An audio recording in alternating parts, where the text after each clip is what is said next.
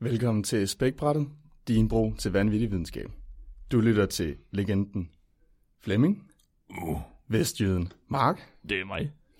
Robin er her ikke i dag, desværre, men til gengæld bliver han stærkt erstattet af Marks anden yndlingsginger, Rune. Yay! Yay, min yndlings ginger.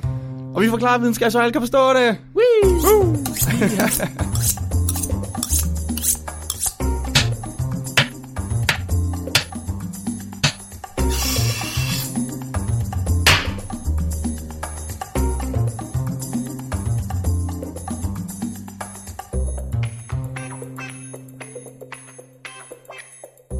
Smuk intro, Rune. Tak, tak. Smuk, smuk intro. Jamen, Hvor jeg har jo været tilbage i nogle helt gamle afsnit, hvor I faktisk siger, hvor vi forklarer videnskab, så alle kan forstå det. det er jo lang tid siden, vi har sagt det, tror jeg. Men det er jo rigtigt nok. Det er jo det, vi gør. Jamen, det var det. Det var det, Er det jeg ikke, skulle øh, ud fra. Ja, det er jo ikke helt forkert. Hej, Rune. Hej. Velkommen til. Tak, tak, tak, tak. Rune, kan du ikke fortælle dig om selv til lytterne? Jo, øh, jeg hedder Rune og 24 år, studerer biomedicin. Det har jeg gjort i snart 5 år nu, så jeg er på min 9. semester og snart færdig. Men øh, Wup, wup. det ved jeg ikke, hvor spændende det skal være, men øh, arbejdsmarkedet virker skræmmende på en måde. Så ja, jeg glæder mig til at blive færdig, og så har jeg jo fulgt øh, Mark parallelt i samtlige år. Yes. Samme Damn. år. Lidt Ja, ja, imponerende er, ja. at vi har været herude i 4,5 år begge to, og så har vi fulgt hinanden parallelt, det synes jeg. Så Ja. ja. I er sådan øh, i hinandens øh, Flemming og Robin. Sådan. Det I har, det er ligesom mig og Robin. Sådan, Ja, fælles. vi, og vi mobber ikke hinanden lige så meget, som du og Robin I gør. Nej, Nej, men vi arrangerer flere fester, Men- end- ja, det end er I to rigtigt. måske gør. det er rigtigt. Vi har, ja, vi har selvfølgelig været et team. Vi har jo været formand og næstformand Ja, for ja, et ja. festival. ja, ja. Så. Vi har også været en, øh, i, i, du var også tutor øh, Ja, ja, ja. første år, var det ikke Ja, det? ja, ja. Jo, jo, jo. Nej, Ah, ikke første år. Andet år. Andet år. Ja. Okay. Nå, Rune, ja. Ja. hvad er dit forhold til videnskab? Jamen, prøv at høre, det er et spørgsmål, jeg har gået der lidt hjemme og tænkt over, og jeg har frygtet det. Øh, helt Frygtede siden. det, Nicolaj. Hold op. Ja, men øhm, jeg tror, mit forhold til videnskab, det er, at øh, det skal være innovativt og nytænkende. Så Mm. således at, ja, altså vi skal ikke bare finde, vi skal ikke lave videnskab bare for øh, at prøve at finde de samme resultater. Jo, selvfølgelig skal videnskab være replikerbart, øh, men der må sgu også gerne ske noget nyt. Der må, man må gerne tænke noget nyt hver gang, man, øh, man laver et nyt forsøg. Det, øh, det er sådan, det er min tanke bag videnskab. Der Cool. er, der er selvfølgelig Ja. ja. også mere til det, tænker jeg. Men, øh, Mega cool. Så Ja. ja. jeg kan få den der mikrofon her, så der med at slå mig ihjel. Jesus. Kan jeg få den lidt højere, måske? Okay, det var bedre. Sådan der. ja, det var et godt svar. Ja, super godt svar. Ja. Det er den 25. december, for alle dem, der lytter derude. yeah, glædelig jul! Glædelig jul. Det var juleaften i går. Vi Ja. ja. har garanteret fået øh, flæskesteg og and. Det er i hvert fald det, min artikel den siger, at det er hoveddelen, det danskerne spiser. Så det vil sige, at vi har julespecial i dag. Ej, woo, woo, woo. Rune og jeg har i hvert fald begge to taget en juleartikel med, og Ja. Flemming han har et lille julespin med.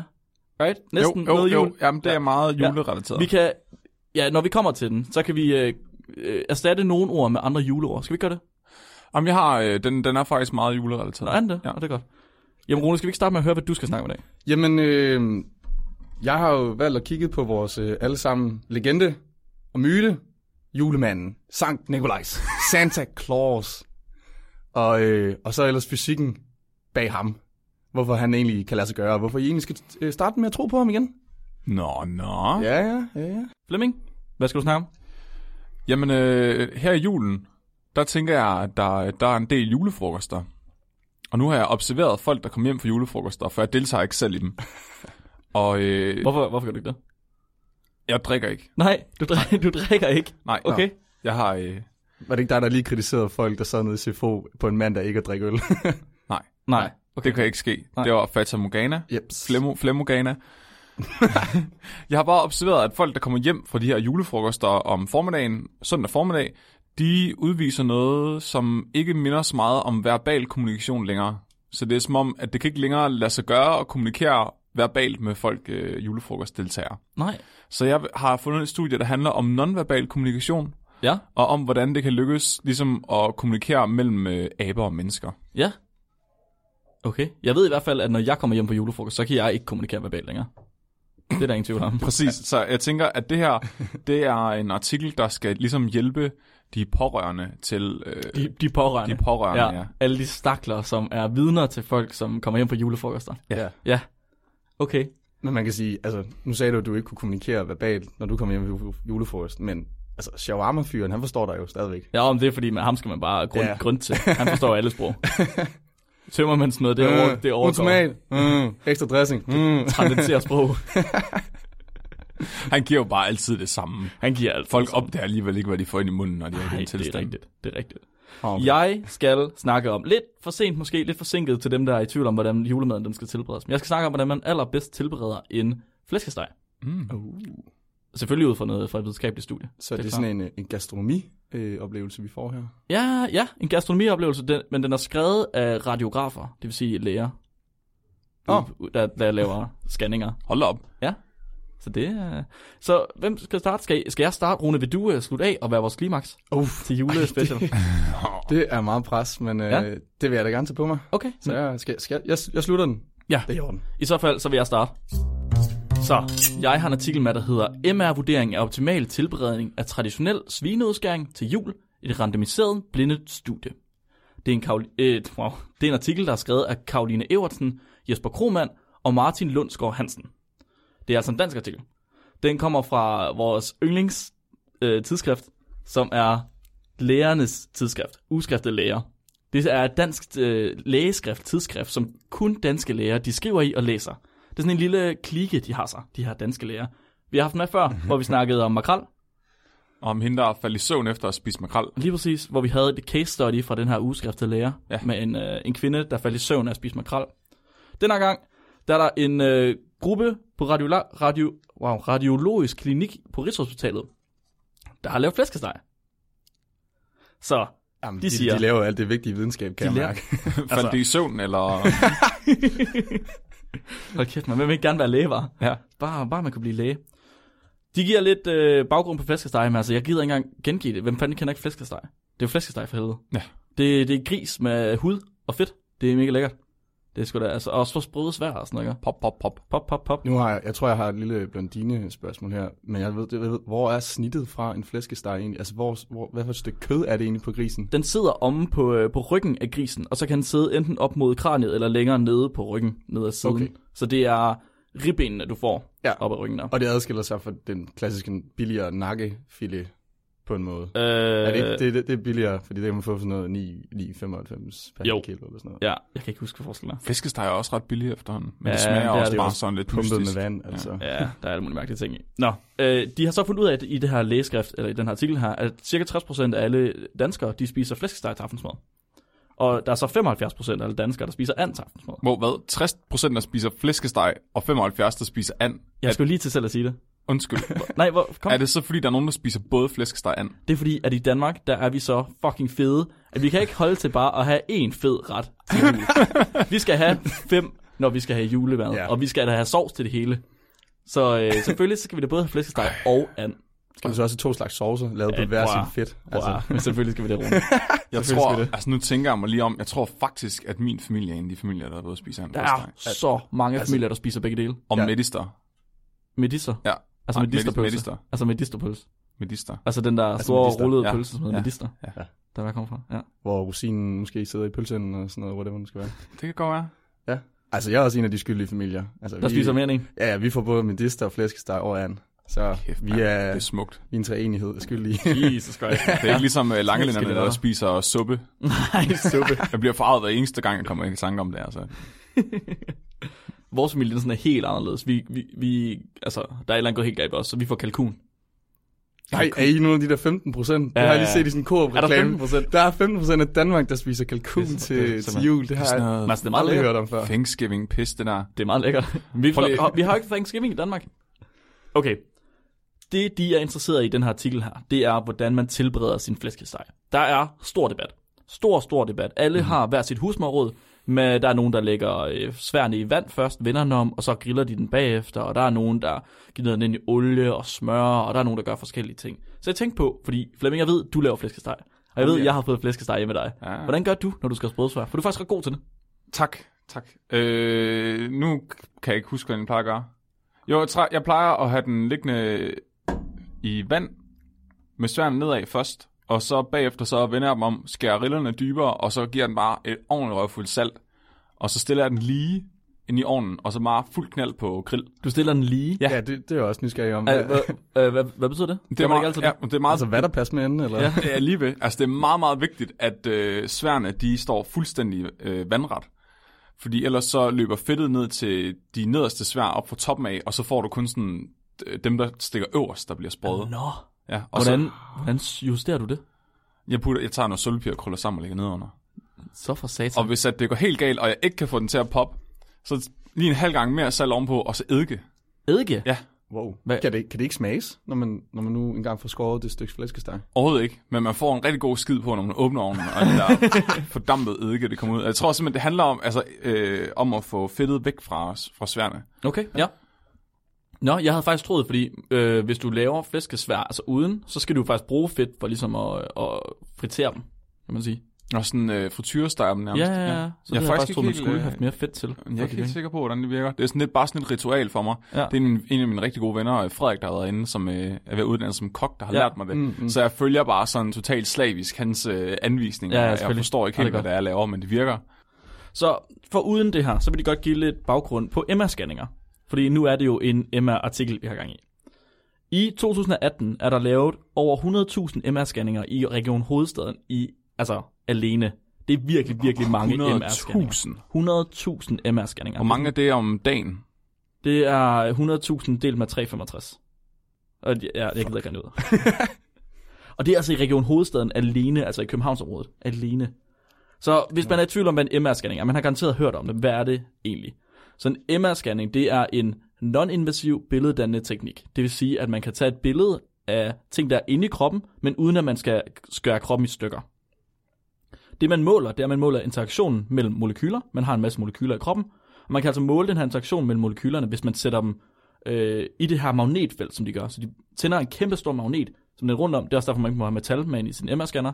Og så øh, hvad hedder det, tilføjer man en masse radiobølger. Og når man tilføjer radiobølger, så begynder molekylerne i kroppen at bevæge sig helt vildt. Og så kan man måle interaktionen mellem de molekyler, der er i kroppen. Så på den måde kan man se forskel på sådan noget som fedtpartikler, på øh, proteiner, som også er meget af det, kroppen består af, muskler og sådan noget, og på øh, alle mulige andre ting, vi har i kroppen, vand og sådan noget. Så kan man altså tage et billede, hvor man ser forskel på fedt og på proteiner og på vand. Mm. Og det er egentlig det, man bruger med en MR-scanning, fordi så vil man gerne se, hvor er der de forskellige samlinger, og sætte det ud, som det nu engang skal. Og det kan man bruge i fødevareindustrien også. Fordi man kan bruge det her til at måle mængden af fedt, man har i madvarer. Nå. Så det her det er en måde, hvor man kan måle mængden af fedt, men uden at skal skære ting i stykker. Så for eksempel så har man brugt det i Japan, siger den her artikel her, til at måle, øh, hvor meget fedt der er i en kalv, mens den vokser op. Okay. Åh, oh, okay. Så man kan simpelthen se, hvornår er det perfekte måde, øh, øh, hvornår er det perfekte tidspunkt at slagte den her kalv her. Hvornår er fedtmarmorering helt perfekt. hvordan, Det er sejt. Altså. hvordan får man det bedste Kobe-kød? Øh, kød? Lige præcis, lige præcis. Fuldstændig. Det er nemlig ret sejt. Så man, så man bruger altså MR-scanning meget, meget mere i fødevareindustrien, som vi kommer, altså, som vi kommer videre. Så du siger til mig, når jeg står og kigger på bamsepølsen nede i Aldi, så har den på et eller andet tidspunkt i sit liv været igennem en MR-scanner, eller dens fætter har i hvert fald.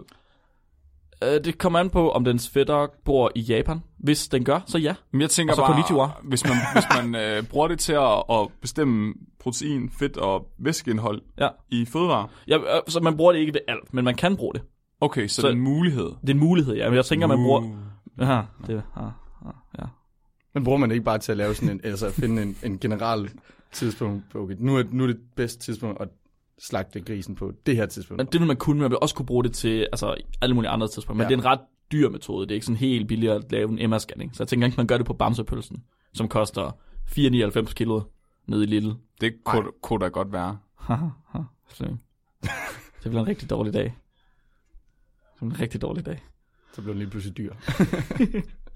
Okay, så det, de gerne vil finde ud af i den her artikel her, det som Evertsen, Krogman og Hansen gerne vil finde ud af, det er, kan MR-scanning bruges til at bestemme den bedste tilberedning af flæskesteg? Ovnstegning frem for sous vide. Sous vide. Ja, sous vide hedder det. Hvad fanden er det? Sous vide, det er en metode, hvor du vakuumpakker din mad, og så putter du den ned i vandbad, som du har en cirkulator til, som altså kan holde en bestemt temperatur. Og så sørger du for langsomt at få din madvarer op på den her temperatur. Fordi på den måde, så overtilbereder du ikke din mad. Wow, wow, Så du kommer wow. aldrig over den temperatur, du gerne vil op på. Så du langtidskoger Ja. din mad. Ja. Men vakuumpakker, så det kommer ikke i kontakt med vandet, vel? Og det behøver heller ikke at være kogning, fordi Nej. kogning er jo over 100 grader, hvor vandet er over Lige til præcis. gasfasen, Så du, men, du putter den i lunken vand, indtil den selv er lunken, ja. Ja. og så gør du det bare gradvist varmere, så kødet kan følge med. Åh, Ja, lige præcis. oh, det er mærkeligt. Men det er fucking smart, fordi det er en genial måde at tilberede øh, hvad hedder det, kød på. Mm. Fordi du ved, grund til, at mad bliver overkogt eller overtilberedt, det er fordi, at det får en temperatur, der er for høj i forhold til det, det skal. Det er fordi, din æg de bliver ringe, når du lader dem koge for lang tid. Men hvis du putter dit æg i ved de der, hvad er det, 45 grader eller sådan noget, hvor det lige begynder at koagulere, mm. og så bare lader dem blive der i en time, så overkoger de aldrig. Vil de altid have den der flydende æggeblom. Det er sindssygt. Det er ret sindssygt. Så det er det, de gerne vil finde ud af, fordi sous vide er blevet monster populært ja. inden for senere tid. Jeg så først lige en YouTube-video sådan, i dag Ja. omkring, at, at, at han gjorde det så bare med chokolade Ja, i stedet den for. så jeg også. Ja, øh, det Alex, Alex Alex, Frenchguy? ja, Ja. Alex Frenchguy, ja. You guys! Nå, han, han tempererer bare chokolade ved den der 50, øh, nøjagtige 50 eller 50 graders temperatur, der skal til, og så ned på 32, og, nej, ned på 28, så op på 32 igen, og så får han sådan en helt lækker chokolade. Så de laver faktisk øh, madlavning om til en PCR-reaktion. Wow, Som- det forstår jeg faktisk. Ja. Lige præcis. nu Så- taler jeg mit sprog. PCR-reaktion. Gå tilbage til afsnit 1, tror jeg, det var, hvis der er, vi ved, hvad det er. Ja, så, øh, så man laver rent faktisk madlavning om til noget videnskabeligt. Bum. Så hvad er bedst til at tilberede en flæskesteg? Er det ovnstegning, eller er det sous vide? Så de tager to stege. De tager en steg fra en unavngiven gris, som er fra almindeligt opdræt, og den her steg den har kostet 30 kroner og 59 øre per kilo. Så har de en anden steg, som er en økologisk gris, der kommer fra Soring, fra en slagter. Øh, der siger de ikke, den er unavngivet, så jeg tænker, den har heddet et eller andet. Jeg synes, vi skal kalde den Erik. Erik har kostet 159 kroner per kilo. De her to stege, de er delt i to hver, det vil sige, at det havde fire stege i alt. Så Emma scanner de, de fire stege. Det er for ligesom at have at vide, hvad var der af fedt og indhold i dem til at starte med. Og bagefter så tilbereder de dem. Steg nummer 1 og 3, de skulle ovnsteges. Så de er knedet med salt, og så er de kommet i ovn ved 200 grader Celsius i henholdsvis 81 og 84 minutter. Det var indtil de ramte en kernetemperatur på øh, 60 grader. hedder det. Efter de er blevet været i ovnen, så bliver de Emma-scannet. Steg nummer 2 og nummer 4, de kommer i sous vide, de bliver altså vakuumpakket først, så kommer de i et vandbad ved 60 grader, der ligger de i 6 timer, for at nå den her kernetemperatur på 60 grader, og så bliver de også MR-scannet. Og efter de er blevet MR-scannet efter deres sous vide, så bliver de knedet med salt og grillet i ovnen i 20 minutter, og så bliver de MR-scannet igen. Herefter så har de serveret, det har de gjort ved at skære nogle skiver af hver steg, der var cirka 5 mm tykke, så har de øh, skåret dem ud yderligere i 2 x 2 cm mundrette stykker, så skal man smage på stykket, og efter det, så har man så spist flæskesteg sandwich. Til stor fornøjelse for testpanelet. Er resten. ja, Hvorfor vi ikke sådan nogle udbytter af vores eksperimenter? altså. helt ærligt. helt ærligt. Så de, har haft, øh, de skulle have haft 20 mennesker med inden til at smage på det her flæskesteg. De ja. Ja. havde øh, spurgt en masse mennesker fra den her, det her lægestab, de nogle gange var i. Det var åbenbart tilfældigt 20 mennesker. Men der er så ni, der ikke kunne, og det skyldes, at øh, der var en, der var på slankediæt uden gris. Der var en, der manglede at spise frokost, hvilket jeg ikke ved, hvorfor han grund. Der var en, der var træt efter den før- forrige vagt. Der var en, der var på friluftstur i et telt. Der var en, der var fanget i regnvejr. Der var en, der var taget til en anden fest. Og der var, en, der bare, der var tre, der bare havde uspiceret travlhed. Så det var ærgerligt. Så til sidst så var de altså kun 11 mennesker, der skulle smage på flæskesteg. Hvordan er man fanget i regnvejr? altså, jeg gad har altid ikke fået at vide, cykle. der er, kun, der er ikke dårligt vejr, der er kun dårlig beklædning. Jeg havde, forstået det, som, om- jeg havde forstået det, som om det var folk, der allerede var på arbejde. Men det har det åbenbart ikke været. Det har været folk, der skulle på arbejde, men så har de bare blevet fanget i regnvejr. I Chef, jeg kan ikke gåseøjne. komme på arbejde i dag. Ja, præcis. Der er en stor regnskyld foran min dør. Hold kæft, mand. Så de Prøv har, at regntøj på. Hvorfor? Det går ikke. Så de har tilberedt der flæskesteg, og de har MR-scannet, og så har de kunne finde ud af, hvor meget fedt er der i stegen. Hvor meget fedt er der før og efter, de har tilberedt dem. Fedt. Ja, fordi det er fedt, det hele kommer an på her. Lo, lo, lo, lo, lo, lo, lo. Okay. Fair nok. Og så døde den. Men prøv lige, siger du til mig, at de vurderer det her på baggrund af kødet og ikke sværne? Ja. Det er jo, hvordan kan det være en videnskabelig undersøgelse af flæskesteg? Fordi alle ved, at det er sværne, det kommer an på. Fuck kødet. Jamen, det er et godt spørgsmål. Kødet, det bliver jo fuldstændig altså, inkuberet i brun sovs og rødkål til Ja. ja. ukendelighed. Men hvad nu, hvis det ikke gjorde? Hvad nu, hvis kødet det rent faktisk var noget af det gode? Fordi kødet, det er også det, jeg synes er noget af det værste ved flæskesteg. Fordi, specielt hvis det er en kampsteg, man får, hvor der bare er fedtmarmorering ud over det hele, mm. og det er senere og, og træls. Mm-hmm. Og så er det altid tørt, som altså, ud man en fucking skosål. Ja. Der er aldrig nogen, der tilbereder det rigtigt, fordi de giver det bare 8 timer i ovnen ved 200 grader, og så sådan, øh, der er svært, er du sprøde. Og sorte. og sorte. True, true. Right? Jo. Ej, nu det er hvis ret kødet nok. rent faktisk var noget, man havde lyst til at spise, kunne det ikke være sindssygt? Og man samtidig kunne få svært at sprøde. Ja, Men kunne det måske være noget, man kunne få ud af sous vide teori? Jo. Jo. Altså metoden måske. Jo, jo, jo, muligvis. det er jo rigtigt. Så det er jo faktisk lidt det tilbage til dit forhold til videnskab, ikke? At det er sådan ny, ny Mm. mm. frontiers Ja, her. det er rigtigt. Ja. Ja, ja. Sværne er for oplagt. Det er jo alt, det er jo dem, vi allerede ved er gode, ja. Ja. vi skal snakke. Ja. Ja. Så vi skal videre. Skal Ja. jeg have noget Undskyld. nyt? Jamen, det er okay, Flemming. Det er, okay. Ja. det er godt at være kritisk, selvfølgelig. Ja. De har selvfølgelig haft et spørgeskema til de her testpersoner. 11 mennesker.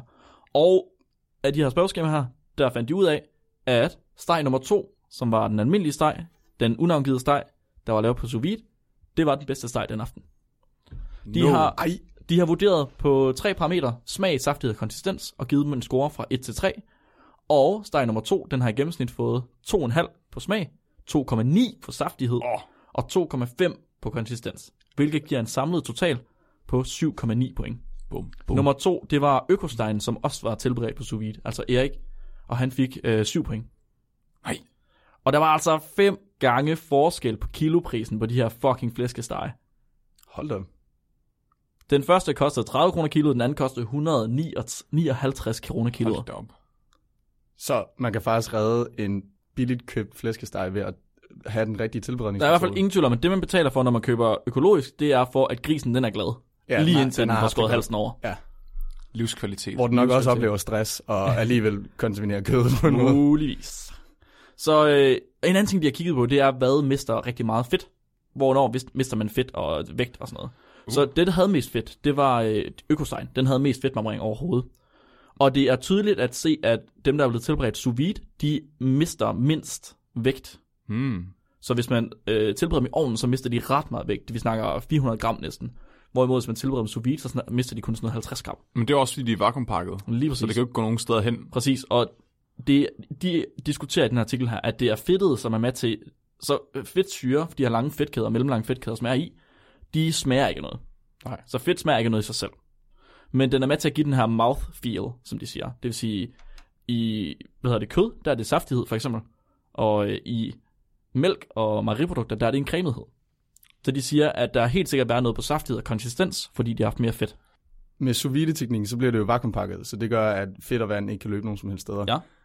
Hvorfor bliver de der sous vide kød ikke fyldt med pathogen bakterier, hvis at det er ved sådan en lunken temperatur i så lang tid?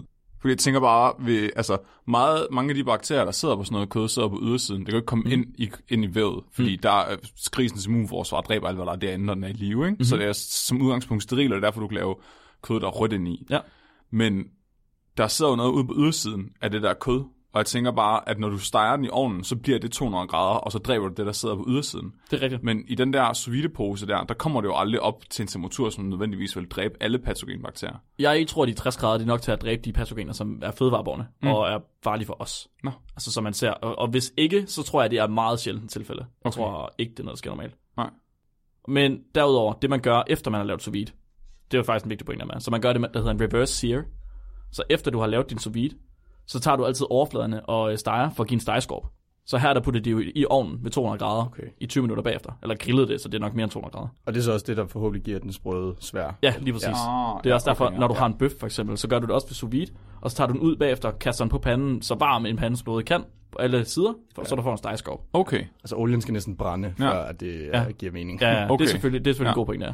fordi jeg tænker for eksempel med mælk, det det der gør den- det er nemmere at kontrollere, hvad der er for nogle bakterier i mælk, det er mm. jo, at altså, du tørrer patterne af på konen, så de er desinficeret, ikke? Og du har en steril malkemaskine, og du har en steril malketank, så du har ikke rigtig noget, der kan komme udefra ind mm. i mælken som sådan. Så jeg tænker, det er derfor, der er mere kontrol over pasteuriseringsprocessen. Men hvis Ja. ja. at du flom, griller det bagefter, så giver det jo mening, at du dræber det der udenpå. Mhm. Nysgerrig. Men bliver, ja. men bliver vores almindelige hverdagsmælk ikke også pasteuriseret? Jo, det behøver jeg Det er ved 72 ja. grader. Ja. Altså hvis de, hvis de der 15 sekunders behandling, sådan, så det Ja. ja. ikke... øh, Ja, hvor det kun dræber patogenliv. Ja, og, og kun ja. noget af det. Ja. ja. Præcis. Ja. Men jeg mener bare, at det er nemmere at kontrollere, hvad der er i Ja, mælken. end i det har du grisen. muligvis ret i, ja. ja. ja. Okay. Alright, så konklusionen på den her, det er, at øh, sous vide er bedre end ovn. I forhold til, øh, hvordan stegen den smager.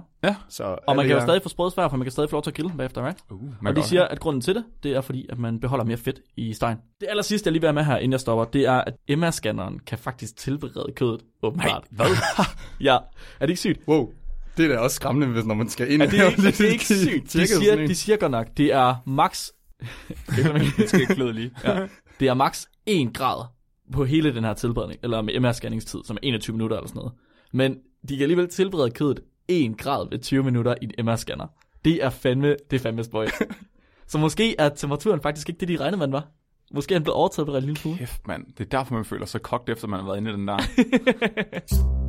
Okay. Så jeg skal simpelthen hjælpe alle jer stakkels pårørende mennesker til fulde julefrokost. Pårørende mennesker, hvad skal jeg sige? Det er mig. Jeg snubler over ørerne her. Ja. Så, er du selv fuld? Hvis du, kender, hvis du kender nogen, og eller også selv deltager i julefrokoster, og finder det svært at kommunikere med andre julefrokostdeltagere, så er det her artiklen for dig.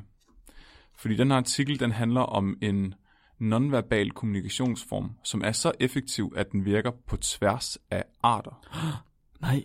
Det er faktisk sådan, så du kan kommunikere med aber med den. Nej. Og jeg tænker ikke, at det er meget langt fra øh, Mark til sådan seks juleøl senere. tak. Så artiklen den hedder Spontaneous Cross-Species Imitation in Interactions Between Chimpanzees and Zoo Visitors. Okay, du trækker den virkelig ud, var. Damn. Vi ved godt, hvad det er, gør vi ikke det? I ved godt, hvad det er. Ja. Gør, ved vi ikke, hvad det er? er det, altså, nej, okay, bare fortsæt. Altså, Ja, ja, okay, du okay, trækker ja. bare ud. Altså, Så den handler... nu, hvad det er. Jamen, jeg er i gang. Jeg er i Flemming, gang. sig nu, hvad det er. Ja, ja. jeg, sidder, jeg kan ikke holde, jeg sige nu, hvad det er. Så den handler om aber, der efteraber mennesker, ja. og mennesker, der efteraber aber. og det er et studie, der er foretaget i Sverige, og det er faktisk øh, Department of Philosophy and Cognitive Science i Lund, det kommer fra. Uh, okay. Men jeg er rimelig sikker på, at det er biologer, der har lavet den, fordi det er rimelig meget biologmetoden, de er gang i her. Uh, belåmetoderne. yes. Har de drillet dem? Men de har, har- de så brugt mennesker fra Sverige, af? altså de har også lidt mere similaritet til aber. Ej, ej, ej. Oh, Godt, Robin ikke er i Godt dag. Robin ikke er. Okay, så de snakker om det her med at efterabe. Det er en ting, man ved, mennesker gør for at kommunikere med hinanden på tværs af sprog. Så for eksempel kan man se, at toddlers de gør det for at snakke med hinanden, inden de lærer at tale. Og det gør de også med voksne mennesker, inden de lærer at tale. Så det er ligesom den første måde, man lærer at kommunikere på. Mm-hmm. Og så siger de, at man ikke er helt enige om, hvorvidt chimpanser de gør det her. Altså, som man altså, siger faktisk... Altså over for chimpanse til chimpanse. Ja, og om de okay. er i stand til at efterabe overhovedet. Og det synes jeg jo allerede er mærkeligt, når man tænker på det danske ord, ikke? Fordi det, okay, det hedder imitation på engelsk, men efterabe, ikke? Ja. Aber mm. efter aber ikke. Øh, det gør de selvfølgelig. Så de laver det her studie for at undersøge, hvorvidt aber efteraber, og hvorvidt aber er bedre til at efterabe aber, eller mennesker er bedst til at efterabe aber. Oh god, Helle Helle. Det var Altså, altså, en god serie, det der. hvad sker der lige for øh, mundhuggeriet, mand? Ja. Ja, ja. så det, de, det, de gør, det er, det er jo, okay, så det er biologer, det her. Så de kan jo ikke, de vil gerne følge efter de her chimpanser og de her gæster. Ja, det er rigtigt, ja. Men det kan de jo ikke rigtigt, når det er en zoologisk have. Så Der de er- sidder stille og kigger på dem. Der er ikke så langt at følge efter i hvert fald. Nej. Nej. Så der er, nogle, der er to studerende, der har siddet og kigget på øh, mennesker, der har besøgt den her zoologiske have. Og så har de kigget på, hvornår efteraber de her aber menneskerne, og hvornår efteraber menneskerne aberne. Og hvem er bedst til at gøre det, og hvem gør det mest. Mm-hmm. og hvilke parametre afgør, hvorvidt du efteraber aber, og hvorvidt aber efteraber mennesker. Hvornår har I sidst været i zoologisk have? Uff, det er et stykke tid siden. må Det jeg er, ikke, indrømme. ja, det er ikke så lang tid siden. Jeg tror, det var i sommer, Var du ikke faktisk. til sådan noget druk med dyrene eller sådan noget? Nej, dog ikke. Nå, Nå, det, nej, med det, dyrene. det gør jeg ikke. Det må vi ikke. Det gør jeg ikke. Nå. Men, så- okay, kan I huske sidst, I var i zoologisk? Jeg har sgu da været mange. Ja, Okay, whatever. Kan I huske sidst, I var i zoologisk have? Ja. Har I nogensinde fået øjenkontakt med en abe? Oh altså, ja. Gjorde I det sidste gang også? Ja. Efter abet I? Jeg tror mere, jeg gjorde nar af den. Altså, det var, altså, jeg tror- tror, jeg lavede sådan en lille Ja. abedans for Ja. ja. ligesom at få den som opmærksomhed. Ja, Ja, Men jeg det er jo også, det er jo også efterabe den. ja, det er Ja, jeg, selvfølgelig jeg prøvede at hilse på den, tror jeg. Altså sådan, og, og øh, Goddag. vinke til den. Goddag. Og lille app. Nej, altså få den hen til en og hilse på den og sådan noget. Altså. Ja. ja, det tror jeg, jeg gør. Jeg, øh, jeg, jeg plejer altid at gå hen og stå og banke på glasset og råbe af dem og prøve at stresse dem. Og, Åh, er du sådan en type? ja, nej, det er ikke. Skider ud over indhegningerne og sådan noget. Ej, jeg tror, at min, min fedeste encounter med en chimpanse, det er, øh, da jeg var, gik på gymnasiet, der var, øh, der var nogle af de der dullede tøser, jeg gik i klasse med, som sådan virkelig bare overhovedet ikke gad den der feltur der. Og så lige pludselig kom der bare sådan en abe hen, der bare slynger sig ind mod glasset med al dens kraft, så det bare, de skider af bukserne, og så sprøjter den lige noget vand ud over kanten af, af glasset, så, Nej. det, så, det, så den faktisk rammer dem. Det var, Hold da op, shit. Ja. Perfekt. jeg er lige nødt til at gå igennem noget i en teori her, for okay. Okay. at forstå, hvad der Okay. okay. foregår. Så. Der er argumenter for og imod, hvorvidt aber efter aber.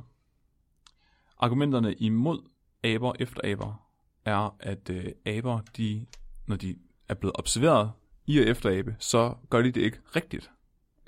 Øh, nå. Ja, så en af argumenterne er, at menneskebørn, når de efteraber hinanden, så gør de det, hvad kan man sige, nøjagtigt. Hvorimod, når aber gør det, så overdriver de. Okay. Hvilket de argumenterer for er et tegn på, at aberne ikke forstår, hvad de gør, eller at de i hvert fald ikke er lige så gode til at gøre det som mennesker. Wait, så de siger aber efter aber ikke ordentligt? Ja. What? Ja, og det er så dem, der er villige til at anerkende, at aber efter aber, men så har de lige lyst til at sige, men mennesker er bedre. Ah. Det er jo selvfølgelig meget antropocentrisk synspunkt. Øh, Som betyder? som betyder, at de favoriserer mennesker, ikke? Okay. Mm. Så det er ligesom... Jeg vidste det godt, jeg skulle bare lige være sikker på, at lytterne vidste det. Ja, sorry. og så kommer de ind på noget her, der hedder non-conscious mimicry. Og non-conscious mimicry, det er noget, jeg har snakket om før. Det er, hvor man ligesom efteraber hinanden, uden at vide, man gør det. Og det var i forhold til det afsnit, vi havde med øh, om gab, de smitter. Og det kan både være verbalt, men det kan også være i forhold til at efterabe øh, måderne, folk bevæger sig på, eller vendinger. Så for eksempel har jeg opdaget, at jeg lavede meget non-conscious mimicry med, med Mark, efter at vi begyndte at lave podcast, fordi jeg begyndte at sige, hør nu lige her, hør nu lige her, Goddag. Det, du gør det helt forkert. Du gør det helt forkert. Det er, hvor er jeg? hør nu lige her, Nej, det er for meget. Hvor er jeg? hør her. Godt, for, det var bedre. det var meget bedre. Ja, meget bedre. Så de argumenterer for, at det er måske et, bare et tegn på, at menneskebørn laver mere øh, non-conscious mimicry, end aberne de gør. Eller måske er det, fordi vi observerer non-conscious mimicry imellem børnene, fordi det er sådan mere nøjagtigt. Altså det er mere bare sådan, du uden at tænke over det, så gør du bare det, der du ser. Mm. Hvor aberne måske er mere overlagt efter aber mennesker, når de efteraber mm. mennesker, Ja, ja, ja, men laver non-conscious mimicry med hinanden. Ah, ja. Og så siger de også, at det egentlig burde gøre lige meget. om aberne efteraber er vildere end menneskerne. Og okay. så, ja, okay. Og så snakker de om, at det er øhm, en god ting med det her øh, efterabning, at de mener, at det ligesom er, hjælper med at stimulere prosocial aktivitet, og det hjælper ligesom med at kommunikere, Ja. og så er der også så refererer de til en undersøgelse, der er lavet på små, småbørn, hvor man har fundet ud af, at småbørn er mere villige til at samarbejde, efter de er blevet efterabet af en voksen. Nej. Det... Jo. Nej. Så, så de sidder inde i lejerummet, og så skal den voksne efterabe barnet, og så vil barnet være mere... Samarbejdsvillig. Se mere samarbejdsvillig. Yes. Så Helmut, den mærkelige pædagog med det der tændstik øh, overskæg der, han kommer hen, og så øh, gør han det samme som lille, lille, Ja. lille, Altså- van, lille vanilje, eller hvad fanden det hedder nu. Lillian. Lille Lille Lillian. Og gylper ned af sig selv. Gylper ned af sig selv. Og så går, så, går, så går Lillian bare med, Helmut, ind i det mørke buderum. med bolsjerne. Det blev mørkt lige pludselig. Ja, det synes jeg godt nok også. Det plejer at være Nikolajs uh. opgave. Er det, er, det- er, det, er det så nemt for dem? Det, det, er jo- det er sådan lidt ulækkert. Men det ved jeg ikke. Altså, det er jo ikke det, de har undersøgt i den her i hvert fald. Men okay. de siger, at hvis, hvis du gerne vil have børn til at, at, at lystre, øh, lystre, hvad du siger, så prøv at efterabe dem først. Og så siger de, at det ser man faktisk også i makrakaber og capuchinaber, som viser øget opmærksomhed efter, at de er blevet øh, efterabet. Nej, hvor sjovt. Okay. Hvordan tester man, om et, en abe ved, den bliver efterabet? Det er mit første spørgsmål til jer. Øj. Fordi det var også noget, jeg kom til at tænke på, da jeg læste den i går. Fordi du kan jo sagtens sige, du, at efter, altså aben efteraber mennesker, og mennesker efteraber aber, men hvordan tester du, altså hvordan ved du, at aben godt forstår, at den bliver efterabet? Nå, at den bliver... At, okay, hvordan ved vi, at aben forstår, at den bliver efterabet? Ja. Fordi de er ligesom nødt til at opstille nogle parametre og, og sige, det her, det er et tegn på, at aben forstår mennesket efter aberen.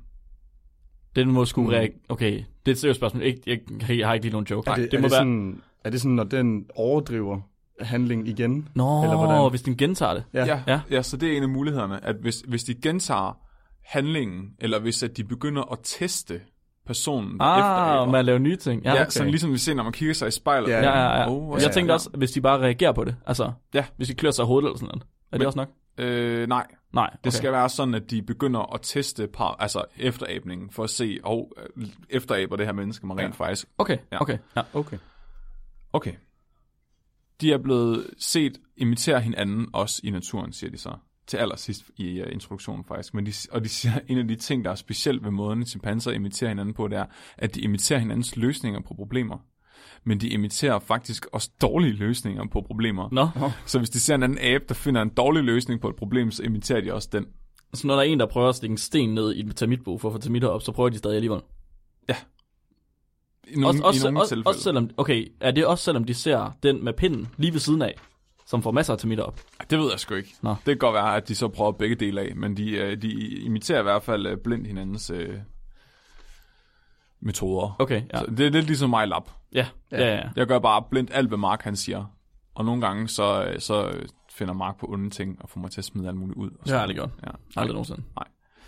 Men det, ja, så selve studiet starter nu. Nu har de fået etableret, hvad fanden er det her non-conscious mimicry, hvad er øh, efterabning, og øh, kan aber finde ud af det muligvis. Og mm. så finder de her fem aber i Lund, som er forskellige køn og forskellige aldre, og så beskriver de, hvordan at indhegningen og hvordan deres indendørs arealer, de er sat op.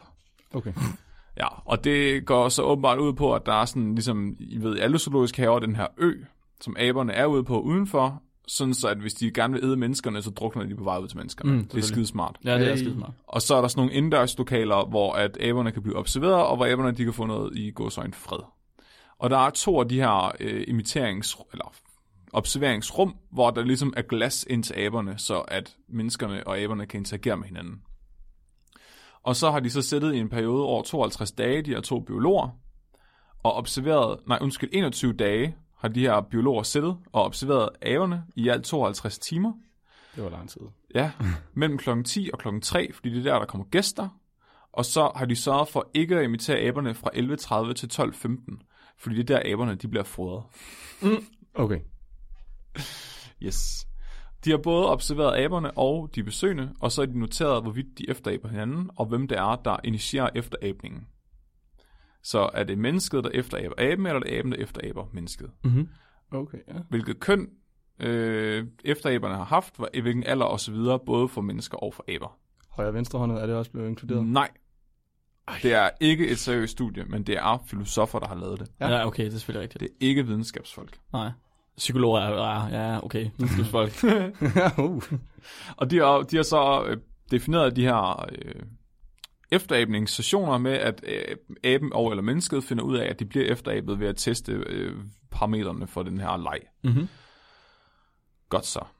Så de har gjort det her i 21 timer. De har i alt fået 3.794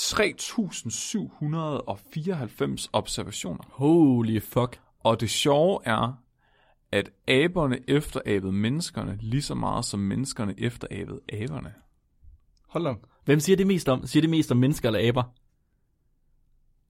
Det er jeg ikke helt sikker på. Nej, vel? Jeg synes, det er, altså, det er lidt, lidt spooky, hvor meget vi egentlig minder om chimpanser. Uden, altså, fordi vi står og griner af dem. Prøv at se, hvor dum han Ja, er. præcis. Men Prøv lige at tænke på aberne. Prøv lige at se, hvor dum han er. Han står Men bare. det, det betyder jo, Han at ser der, lige så dum ud som mig, altså. det betyder, at der er vanvittigt, altså hvad er det, 1500 øh, zoologisk havegæster, som er kommet hen til den her abeindhegning, har set en abe gøre et eller andet, og så har de selv begyndt at gøre det samme. What the frick? Så når aben kaster dem lort, så er der også en lille Ja, lille barn, der kaster dem lort. What the Så der er faktisk en liste over de 14 mest almindelige ting, som aberne de ligesom Ja. går i gang med. efter- Ja, tak. Ja, yeah, Flemming. Okay, så det er øh, at trykke læberne mod vinduet. Ah. så der er altså nogle mennesker, der har trykket læberne mod vinduet til en abe. Og de har alle sammen gjort det på det samme vindue, så de har alle sammen fået herpes. Ja, Ja, abeherpes. Abe. abeherpes. Ej, det var på den anden side. Ja, af glasset. ja, alt menneskeherpes. Men det er sjovt. Okay, så det sjove er, at de har også skældnet mellem, om det er partiel, partiel imitering, eller om det er eksakt imitering. Så det vil sige, at hvis det er partielt, så betyder det, at aben er gået i gang med at efterabe, men det har ikke været nøjagtigt. Så det, eller mennesket omvendt også heller ikke har gjort det nøjagtigt. Så det kan være, for, at de giver nogle eksempler. Så det kunne for eksempel være, hvis du lægger hånden mod glassen, og, og så aben slår hånden mod glasset. Åh, oh, okay. Eller det kan være, øh, du lægger hånden mod glasset, men aben lægger foden mod glasset. det vil begge to være eksempler på Eller partiel- røven. eller noget andet fjerde. Mærk mig, Henning! Det er Mark, ja. Det, er det et delvist håndjob? Nej, det ser jeg ikke. Og Det er også min fetish. Få et håndklæde fra en chimpanse. cross-species. Kæft, man, den river Det er på bare. min bucket list. Altså, den er jo, sådan en chimpanse, han er jo 15 gange så stærk som menneske. Han river bare dillerne af dig. Åh, oh, det er jo perfekt. Det har jeg også... Okay, så... der er... øh, Jeg ved ikke, om vi kender Joe Rogan. Han har også en podcast, der næsten er lige så populær som øh, spækbrættet.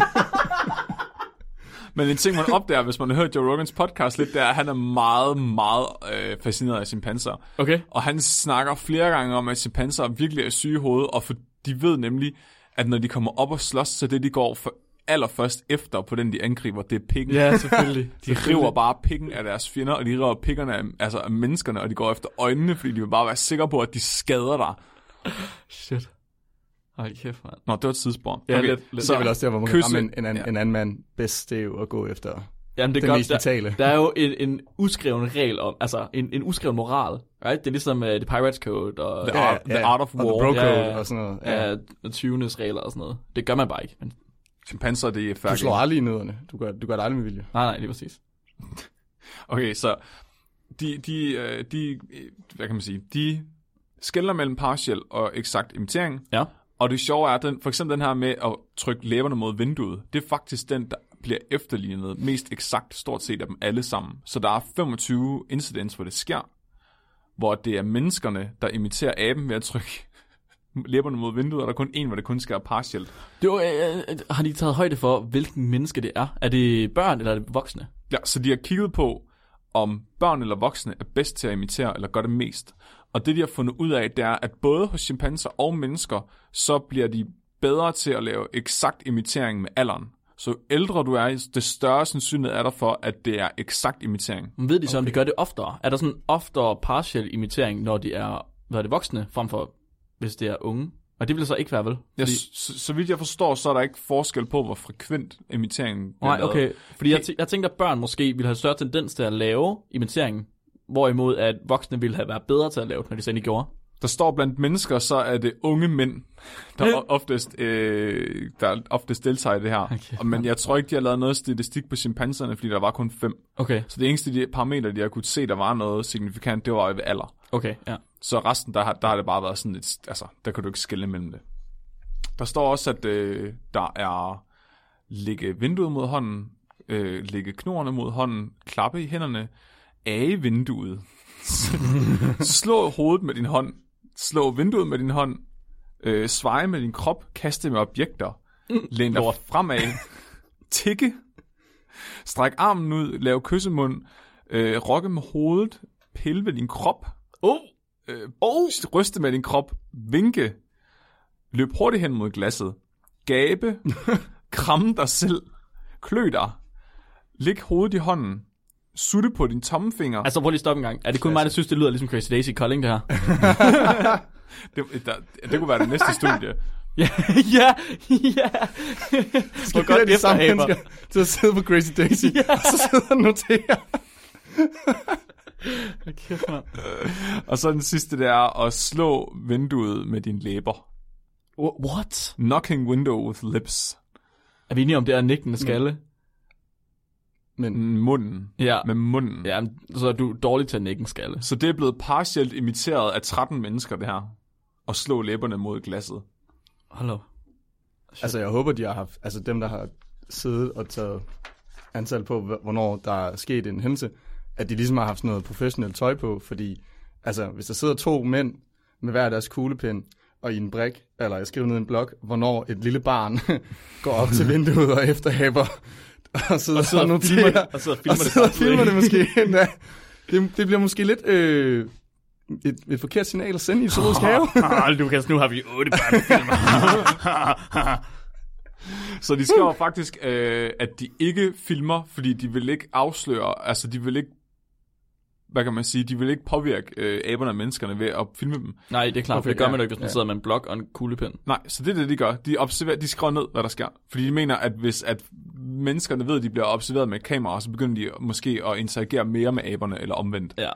Og aberne kan være, at de interagerer med menneskerne, hvis de ved, at de bliver filmet. Okay. Så 58% af alle de her interaktioner blev lavet af mennesker, og 42% øh, var aber. Så det- det er stort set ligeligt fordelt. Meget jævn, jævnbyrdigt, kan man sige. Og så skriver de, at partiel imitering... Nu skal jeg lige finde ud af, hvor fanden der står henne. Der var nogle tal på her. Så 73% af alle de øh, efterabninger, der bliver lavet af mennesker, var eksakte. Hvorimod kun 58% af de imiteringer, der blev lavet af aberne, var eksakte. Det er stadigvæk ret meget. Mhm. 58% af alle de øh, efterabninger, der blev lavet af aberne, var eksakte. Det synes jeg er ret sejt. Og så øh, konkluderer de lidt på det her. Altså, så de, de diskuterer sådan lidt, at det her det er et tegn på, at, at øh, chimpanserne, de ligesom er i stand til faktisk at efterabe og bruge det som en form for ko- kommunikation. Mm. Øh, og de også kan gøre det med menneskerne, så det er sådan en form for cross-species øh, interaction. Og så skriver de, at man burde så, øh, nu når de har etableret, at det aber kan finde ud af efterab, så burde det næste trin være at observere efterabning blandt aber. Så se på, hvornår efteraber chimpanserne hinanden Ja. intra-chimp øh, mimicry. Og så øh, sker der jo det glædelige, at i år 2018, som faktisk også er året, hvor den her artikel er blevet udgivet, der modtog de øh, ikke Nobelprisen i biologi. Nej! Jo. Ding, ding, ding. Yes. Sådan. Tillykke. Så, øh, Det er det, mand. Det er da Stort tillykke til Sverige. ja. så når I møder folk på vej hjem fra julefrokoster, så øh, hvis du ikke kan forstå, hvad de siger, så prøv efter Så bliver de meget mere medgørlige, og øh, vil højst sandsynligt hellere samarbejde med dig. Ja. Så når Mark er alt for fuld, så skal jeg lægge mig ned ved siden af ham, og så prøve at sove, og så kan det være, at man kan faktisk kan få ham slæbt ned i en taxa eller hjem på en måde. Ja, Ja. Ah. Og øh, de handlinger, der blev øh, efterabet mest, det var så øh, kys, kyssebevægelser, Nå. Nå, kys mod glas. Den er jeg også god til, når jeg har fået 4 øl. Ja. Eller 8, eller 16. Især til julefrokost, jo. Altså, mm-hmm. så er det jo bare at gå op til pigerne, og så lave en kysmund, og så håbe på, at de efteraber. Lad som om, der er et panserglas foran. Jeg har faktisk et spørgsmål til den, øh, til den artikel, fordi øhm, jeg har lige haft øh, dyreforsøgskundskab, så det er jo Uh. uh. også, så lærer man at bruge øh, dyr til laboratorie, øh, for, eller som, som forsøgsdyr, og et kæmpestort aspekt, også en, øh, en, en lovgivning, det er, at dyrene skal have det godt i deres fangenskab, og altså, de skal have noget stimuli, altså de skal ikke kede sig Mm. mit, mit spørgsmål er så, vil aber, altså vilde aber ude i naturen, vil de have samme tendens til at efterabe, hvis, altså de keder sig jo ikke, fordi de lever jo faktisk efter, altså for at overleve, fight for survival. Der er jo sindssygt mange dyr i zoologisk have, og også rigtig mange biologistudier, der handler om, keder dyr sig i deres øh, indelukkede miljø. Altså der er jo øh, den populære isbjørn, hvor man bare, hvis den, hvis den går rundt i sin indhegning helt ud til kanten, hele dagen, så er det fordi, den ekstremt keder sig, og faktisk er ved at blive mentalt sindssyg. Hold Så- op. Så måske er det her en form for underholdning, som zoologisk, altså indeburet chimpanser, prøver at tvinge ned over sig selv. Så Ja. ja. vil, vil man se samme efterabningsresultater af vilde chimpanser? Vi må have hende der, Jane... øh, Hvad fanden hun hedder hende Jane der? Goodall. Jane Goodall. Vi Ja, må have Jane hende ud og, øh, og kigge på nogle chimpanser i vildskab. Ja. Ja, så vi kan se, om frekvensen af efterabning, den er det samme i, altså, ude i det vilde, som det er i zoologisk have. Ja, så det, det er måske bare i virkeligheden aberne, der var sådan, "Nå, fuck dig Henning, du synes rigtigt, det er sjovt, jeg sidder herinde. Ja, ja. Jeg kan også godt Det det kan, også... også, vinke. men det, det kan også være, hvis de bare ikke har andet at lave. Altså, hvis de Det- ikke ja, de har ja, lavet det, det er og slår sig i hovedet med en pind, og så ser de, der er, en, der er en menneske, der gør det, og så sådan, Nå, men så gør jeg sgu bare det også. Jamen, det, er det. det er det, fordi man har faktisk, øh, i for, jeg tror det er for sådan noget 60 år siden, der lavede man også, øh, øh, hvad hedder det, studier med, med aber, og øh, det var til sådan noget krigsførelse, så aberne de var jo bare indeburet i mindst muligt areal, fordi så kunne man have flere af dem jo. Og der så man også, at aberne faktisk begyndte, altså når de har siddet derinde længe nok, så begyndte de jo at bygge med deres afføring. Altså så byggede de konstruktioner med deres afføring, fordi de kedede sig. Wow. De har jo ikke noget at lave, de sidder Ja. ja. indspærret, de bliver jo faktisk mentalt sindssyge Tror I, det er af der, at sidde derinde. Tror I, det er derfor, at mennesker de har udviklet sig så meget? Det er, fordi vi har kedet os så vanvittigt meget, så vi bare begyndt at bygge mærkelige ting. Ja. Fordi at, altså, vi har bare ikke haft den at lave, fordi vi, det var nemt nok for os at bygge øh, si- hvad hedder det, hvad hedder det, sikkerhed mod øh, hvad hedder det, rovdyr. Ja, Så når vi har gjort det, så er vi sådan, "Hmm, hvad så nu? Altså, Går vi sgu og plukker dem? ja. Sikkerhed mod bakterier, ja, ja, det er det næste. det er jo egentlig vildt nok. Ja. S- Spændende, spændende pointe, Rune. Ja, så jeg håber da, at øh, de vil tage studiet videre, og så ud i naturen og studere vilde aber der. Ja, helt sikkert. Og Meget de er så smuk, også øh, efter, ja. efter, efter aber. Skal vi snakke lidt om, øh, om julemanden?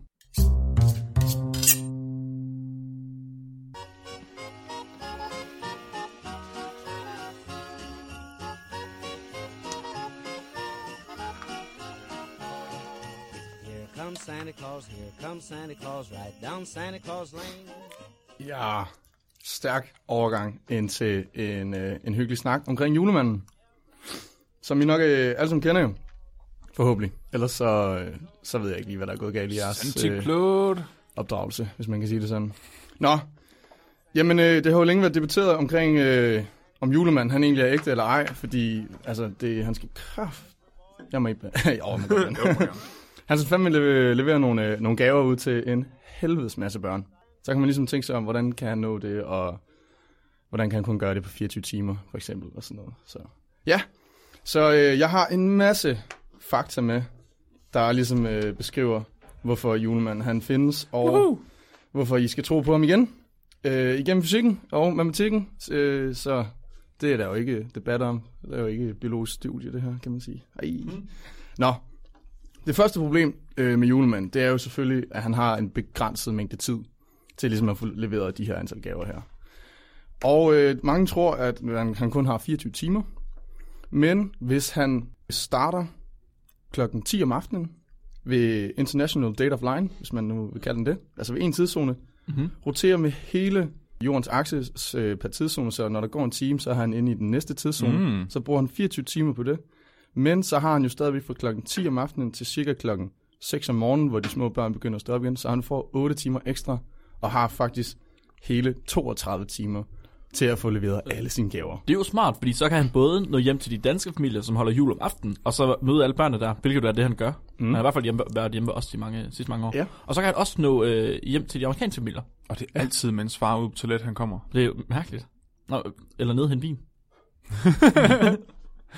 Ja. Ja. Men øh, så han har masser af tid, åbenbart. 32 timer, hvis man skal være helt præcis. Men Mhm. mm. så kommer det jo til spørgsmålet om, hvor mange gaver han egentlig skal levere. Og UNICEF havde i 2014 gjort en, øh, et estimat på, hvor mange børn, der egentlig findes sådan, øh, rundt omkring i verdenen. Hold da op. Og der findes 2,2 milliarder børn i verden, altså fra en alder fra 0 til 18. Og de to milliarder, det er asiater. Ja, det kan man jo så Og de spekulere er lidt på. ikke rigtige mennesker, og derfor skal han kun nå til 200.000, og så kan han godt nå det, fordi 199.000 har været uartige. Nå, så UN i 2012, de lavede et estimat, at der bor cirka 2,33 barn per husstand. Så der Hold er op. nogle lidt uheldige husstande, der har en tredjedel øh, barn. Det er måske ikke, det er ikke så sjovt. Nej. Men, øh, nå, hvis man øh, dividerer de her to tal med hinanden, så får man altså 944 millioner stop på hele hans jordomrejse her. Mm-hmm. Altså på hele sin øh, juletur.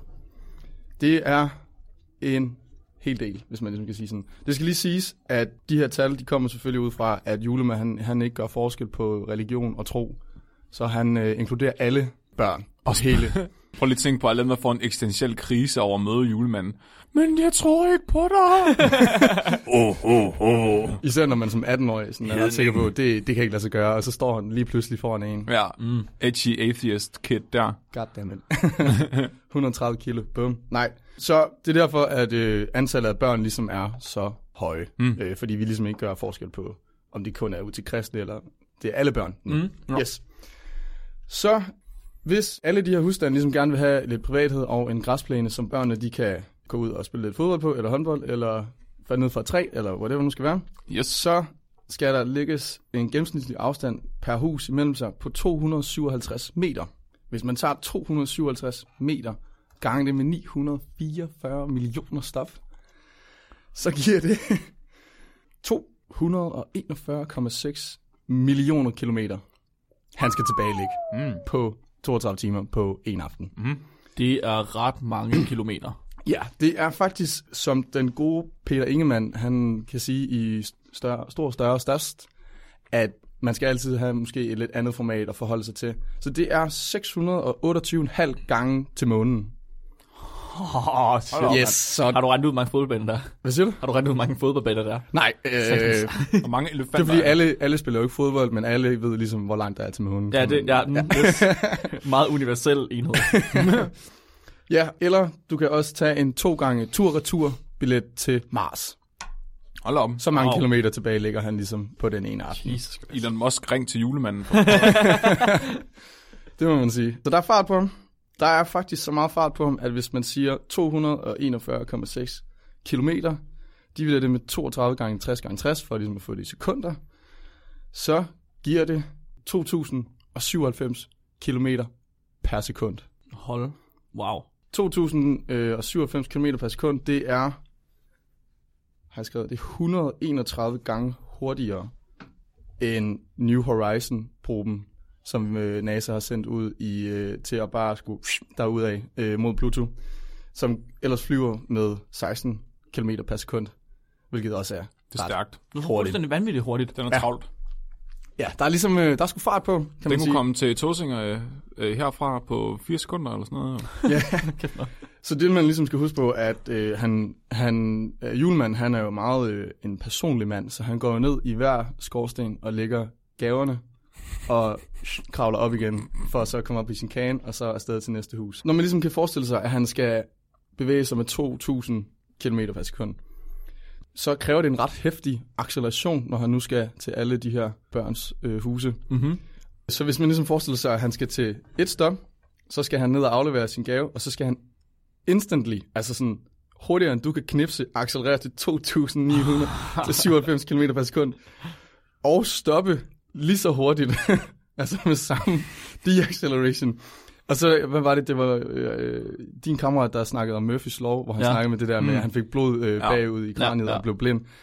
Ja, julemanden vil faktisk både brænde op af luftmodstand, og han vil være en suppedags, der vil rejse rundt, fordi han vil simpelthen blive trykket så hårdt tilbage i sin kane, at han vil blive til gelé, hvis man kan sige det sådan. Nice. som du nu sagde, som øh, julemand, han var jo en lidt større mand, så jeg, hvis man laver et estimat på, at han vejer 130 kilo, så skal der altså 1,5 millioner space shuttles, som letter fra jordens øh, overflade op til at skulle i orbit, op i rummet, at deres motorer skal der til for at opnå samme acceleration fra skorsten til næste skorsten. Så hvad fanden er det her for noget? Jeg troede, du ville argumentere for, at julemanden findes, og så Jeg kommer har- du med sådan noget der. Det er jo netop fordi, at Okay, okay, okay. okay. fysikken præger på rigtig mange teorier, og der kommer en rigtig god teori om, hvorfor han egentlig skal findes. Mm. Yes. Så hvis man nu øh, skal også tænke over, at julemanden han skal medbringe en gave til alle de her dejlige, dejlige børn, der findes ude i verdenen. Mm. Og der er cirka 2,2 milliarder børn. Yes. Lad os så lave et estimat af, at 60% af dem er gode børn. Hvilket er det... ret vanvittigt højt sat, fordi ah. der, det, er fedt. det er sgu nok ikke rigtigt. Men 60% det giver 1,39 milliarder børn, som skal have en gave på størrelse med en bamse. Med det korrekte fyld, øh, Magnus. ja, så lad os sige, den her pakke med gavebånd og det hele, den vejer 0,9 kilo. Gi- Er det ikke meget? 900 gram. 900 gram, Sådan er en det ikke bamse sådan? der. Jo, det tror jeg Ja, nok. og så med, ned i æsken med gavebind og et takkekort fra oh. julemanden, så passer Åh, det er nok sgu nok meget. meget. Ja, kan det ikke? Ellers er det for lavt sat. Men det, anyways, Ja, ja, ja. det giver, hvis man ganger de to tal sammen, så giver det 1,18 milliarder kilo i gaver, han skal fuck, transportere. Og øh, hvis man så siger, at de sidste 40% af børnene så skal have et stykke kul, giver det 880 millioner børn, der skal have et kulstykke på, lad os sige, 50 gram. Mm. Er det ikke et meget færre estimat? Jo. Ja. Så giver det 44 millioner kilo, man så skal lægge oven i de der øh, Jesus. 1,18 milliarder kilo. Lorte børn. Det er jo den her forretningsmodel, der gør, at PostNord fejler, men DRO bare klarer den skide godt. Det er, fordi PostNord laver også noget hjemmelevering, ikke? Det er jo de bare sådan, vi har nogle pick-up points. Altså, de reducerer jo antallet af stop med øh, tusindfold. Ja. Nå, du tænker, at julemanden er nødt til at gøre det samme. Ja, Ja. bare sådan en fælles skorsten per kommune, hvor julemanden Ah. han dumper ned. Og så kommer alle forældrene og henter øh, gaven, øh, sådan, og så ligger den under juletræet. Så det er sådan ja. et samarbejde. Sådan en Hvornår- pick-up point. Men det kan du vel ikke svare på, Flemming. Har du været ude og hente øh, nogle, nogle gaver fra en julemand til, til din? Nej, jeg laver dem selv ud af skrald. Og i så fald, hvornår får man at vide, hvor pick up er henne? Det er nogle af de der sms'er, man ikke kan besvare tilbage på. Det er sådan, Det er julemagi. julemanden har Der er været bestemt- med gaven. Du der er- kan gå ned og hente den på Odense Kommune. ja, der er en bestemt spam-mail, som ku- kun du ved, du skal svare på. Alle ja. andre, de ser det som øh, søde, dejlige piger fra øh, Nyborg, vil gerne tale med dig. Og Skype. Det er julegaven. Det er julegaven. Tænk så alle de stakkels piger, jeg ringer, der aldrig får nogen. Jamen, det er rigtigt. Rune, har du flere øh, fakta til os? Ja, fordi nu kommer... Nej, undskyld, det var så alle, hvorfor julemanden, han er så ekstremt sej, som han egentlig er. Fordi, hvis, Fordi så er det jo heldigt, at han er magisk. så er det nemlig heldigt, han er magisk. Ja. Yeah. Men Det er jo oh, kæft. hvis I nu skulle tænke i sådan øh, fysikkens tegn, hvor, hvordan vil I så tænke, at julemanden måske så gør det her? Jeg tænkte, jeg tænkte med det samme, fordi jeg tænkte faktisk over det lige før, da du sagde det. Jeg tænker strengeteori. Ja, Strengteorien. Altså, at han er i flere universer på samme tid. Og i hvert forskellige univers, han er i, der leverer han en gave til et barn. Jamen, du har jo taget næsten min pointe Er det ud rigtigt? af... Ja, Og det er sådan noget Rick and Morty. Øh, Uh, lige multiverse. præcis, lige præcis. Det her, altså, jeg, øh, jeg kunne ikke selv, øh, da jeg undersøgte øh, strengteorien, så kunne jeg ikke lige selv finde hovedet og hat i, så jeg ville ikke turde lægge mig ud, men, men jeg fandt derfor multiverse-teorien, Ja, okay. hvor enhver tænkelig handling eller aktion, som der kan ske, den kommer til at ske, den mm-hmm. gør det bare i et andet univers. Mhm. Ja. Så julemagien, altså julemandens magi, det er, at han kan samle, hvad var det, 944 millioner universer, hvor han i et, hvert sit univers leverer en gave til hvert, altså per barn, eller til hvert husstand, der skal aflevere en gave.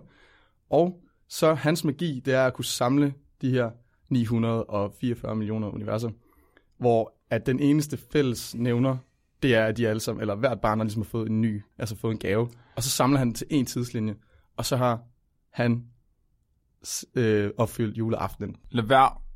Det går ondt i mit hoved. Jeg vil ikke have det. Og så giver det lige pludselig meget god mening, at han faktisk kun skal levere én gave per husstand Ja. ja. på, øh, hele, aft- på hele sin, øh, sin tur der. Så det er sådan noget lidt Rick and Morty på julesyre. Jamen, det er, Ja. for, det er vi ikke kloge nok til at forstå, vores IQ er ikke høj nok. Nej. Nej. Så, Mors. så Ja. Ja. Men øh, der er jo også en anden teori om, hvordan altså, han kan gå rundt med den her enormt tunge taske med julegaver. Fordi når han nu skal rundt med de her, hvad var det, 1,2 milliarder kilo, så, øh, så er der en øh, teori om, at han har en, øh, en nano julesæk. Nå, det er ikke en backup holding. Nej, det er Nej. ikke en backup holding, som er uendeløs. Men i stedet for, som de mikrobiologer I to nu er, så forstår I det højst sandsynligt det her, at øh, hans gaver, han har en, eller man kan sige hovedorganisme, eller hovedgave ned i sin taske, af hver sin slags. Der er måske vejer, der er måske 20 forskellige. Den kan så replikere sig selv per, des, per des, altså for hvert stop, han ligesom er, og lave en identisk kopi, og så tager han den identiske kopi op, ligger under gaven, og så vejer tasken jo stadigvæk kun det samme. Men hvad er fordoblingstiden? Hvad er generationstiden ja. på hvad, en er, bamse? gener- hvad, er, hvad, er, hvad er fordoblingstiden på en bamse? Det er jo så et rigtig godt spørgsmål. Fordi hvad nu, hvis der er lidt længere til et hus, end der er til det andet, og, det kun, altså, og den har nået at fordoble sig to gange, så Wow, vejer den lige wow, wow. pludselig mere. Og hvad nu, hvis den når at gøre det endnu mere? Hvad nu, hvis den kan gøre det på kommando? Altså ligesom, Ah. ah. ligesom at du kan initiere et respons i en celle ved at tilsætte en, øh, en promoter. Fuck, sådan Så her så siger han, okay, den her pige, hun skal have en bamse, så smider jeg lige et bestemt ingrediens ned, Bup, så deler den sig Okay. Det vil jo på være kommando. løsningen på alle vores energiproblemer, hvis vi får fat i det kul, der replikerer sig selv. Ja, Og så bare smider det i en ovn. Ja, det er klart. ja du skal så global huske- opvarmning du skal så vil jo huske ikke... kun øh, at smide øh, kopierne i ovnen, og så Men- beholde hovedet men til, det er jo øh, ikke- hovedkullet, hvis man kan sige sådan. Det er jo ikke øh, fossil fuels. Fordi det er ikke fra jorden. Nej, og der er jo ingen CO2, der bliver udledt af det. Nej, men det er jo ikke nede fra jorden af, så er det lige meget. Mm. Mm. Ja, mm, det er klart, Flemming. Det bliver jo ikke fanget i vores system. Nej, Det er nej, lige nej. meget. Nå, Alle ved at CO2 er ligegyldigt. så er der jo også... Øh, Jeg har ikke set det.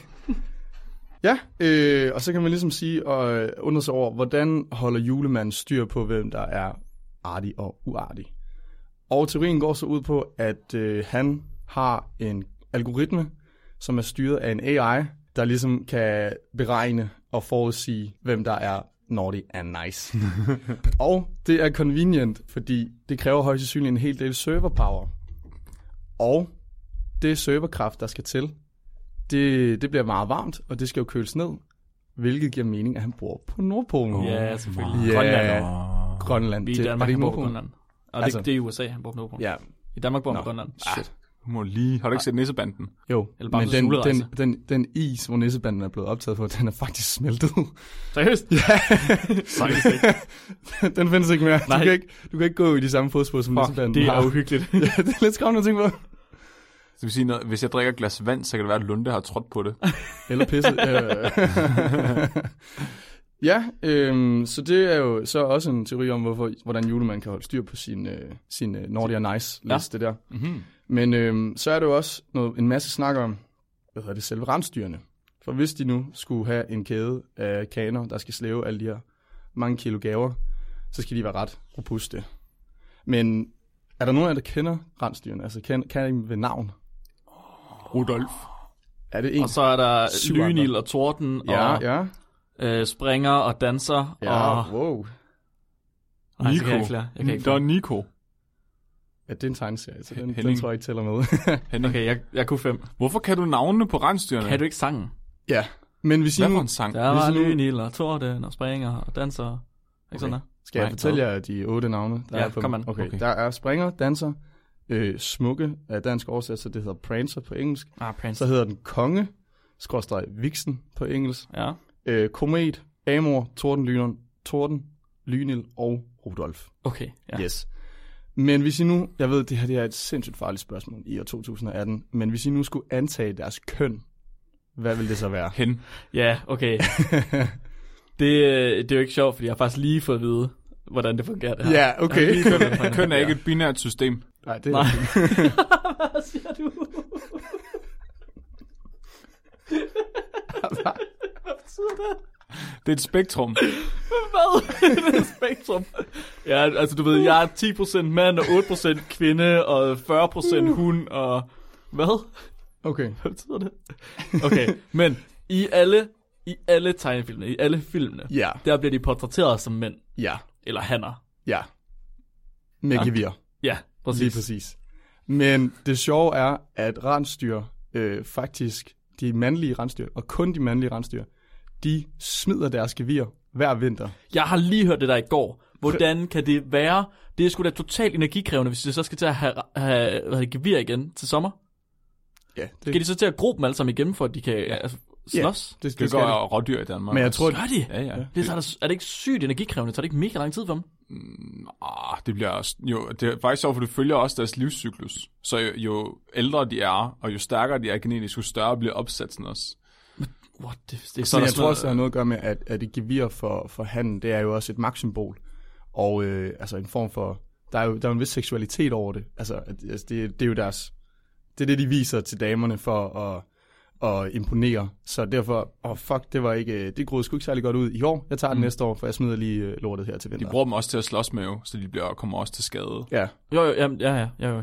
Nå. Jeg synes bare, det er vildt, de smider mig. Det syge er, når den nye kommer ud, sådan en ny opsats, så er den pakket ind i sådan noget bast. Det er sådan en hinde med sådan en masse blod over og sådan noget i, som sådan forsyner cellerne, så de kan dele sig. Fuck, det er klam det Flemming. hørte jeg godt. Øh, Det vidste jeg ikke. Det ser sygt klamt ud. Det er sådan, man finder ud af, hvor de går henne om foråret, når man er ude og nakke dem, fordi så man ser, hvor de har gået og kløet sig for at få basten af. What the fuck? det er makabert. Damn. Så de, de er alle sammen hunder. Men de har jo ikke de hunderne heller jo. Det er jo, det er jo så teorien, at, at de faktisk burde alle sammen være hunder. At julemandens rensdyr, for han, Ja. ja. han bruger dem jo i vinterperioden. Ja, ja, ja. Så Rudolf burde måske hedde Rudolfine, øh, eller Rosie. Hvad? Men har de rensdyrhunderne, de har da ikke nogen opsats? Har de? Er du sikker?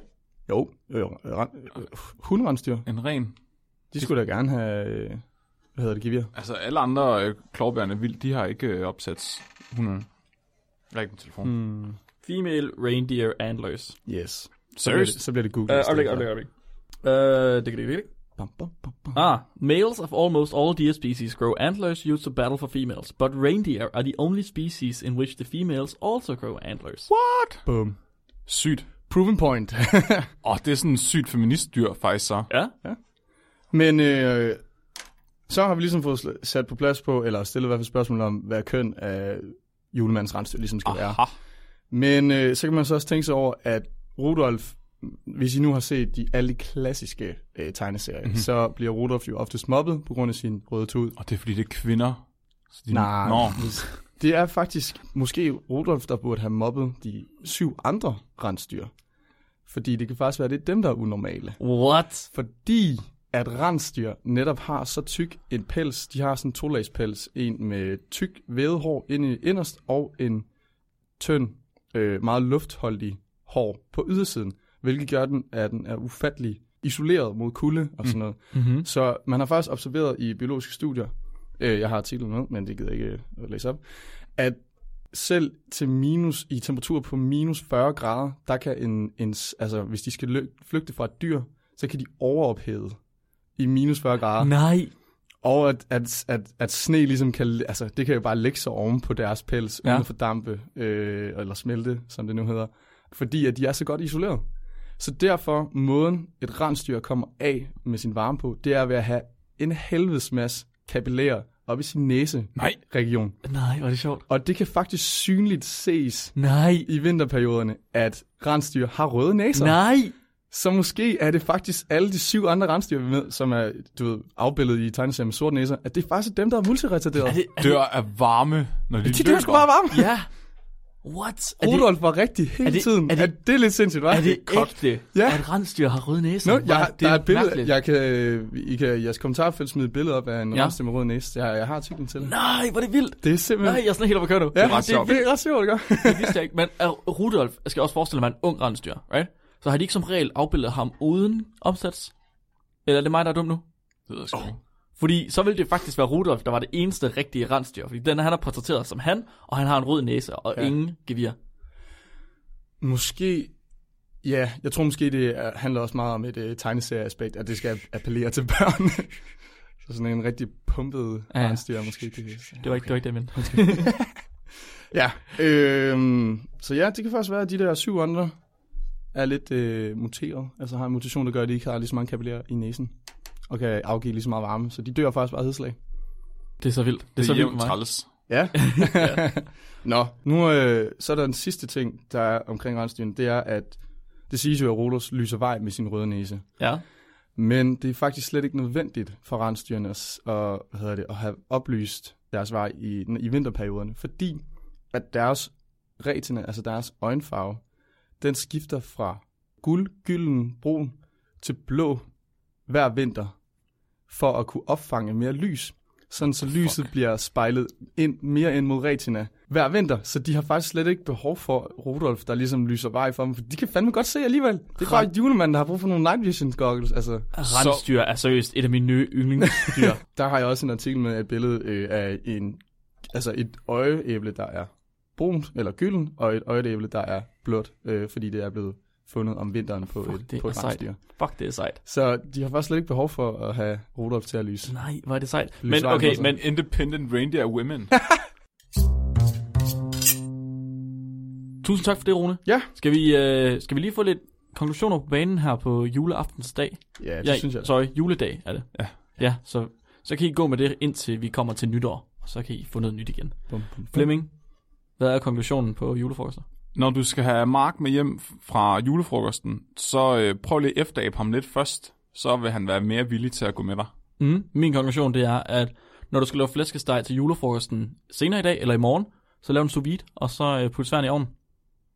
Min konklusion det er, at øh, de gaver, du fik i træet, i, under, under træet i går, de er højst sandsynligt for julemanden, øh, fordi han er så klog nok til at benytte sig af multivers-teorien. Øh, teorien. En, en dygtig fysiker. må man dygtig sige. fysiker. En dygtig Mm, fysiker mm. er han. Tusind tak, fordi I lyttede med, og øh, rigtig glædelig jul til jer. Tusind tak, fordi du var med, Rune. Tak. Ja, fordi det jeg var måtte rigtig, komme. rigtig rart. Ja, velbekomme da, velbekomme. Jeg er rigtig glad for at have dig med. Husk at købe nogle penge til os. Høst. Fuck sake, Flemming, det var så pisse hurtigt. køb nogle penge til os, køb nogle ting til os. Uh, I kan finde linkene til alle vores uh, sider og vores uh, webshop og sådan noget nede i beskrivelsen. Og så kommer næste afsnit ud, nytårsdag. Og det er et pissegodt afsnit. Det er endnu et specielt afsnit, hvor Flemming han skal snakke. Yeah. Ja, næsten hele afsnittet. Det er et pissegodt afsnit. special. Det vil jeg glæde mig til. Ja, så øh, lyt med der 1. januar. Og så øh, ses vi ellers bare i det nye år. Farvel. Husk at være dumme. Hej. Har du også drømt om at være lige så sej og velformuleret som Mark? Eller vil du også lave betonhøns som Flemming? Måske vil du bare se lige så godt ud som Robin. Kein problem, amigo. Gå ind på Spækbrættets Facebook-side og køb vores merch. Vi har kaffekopper.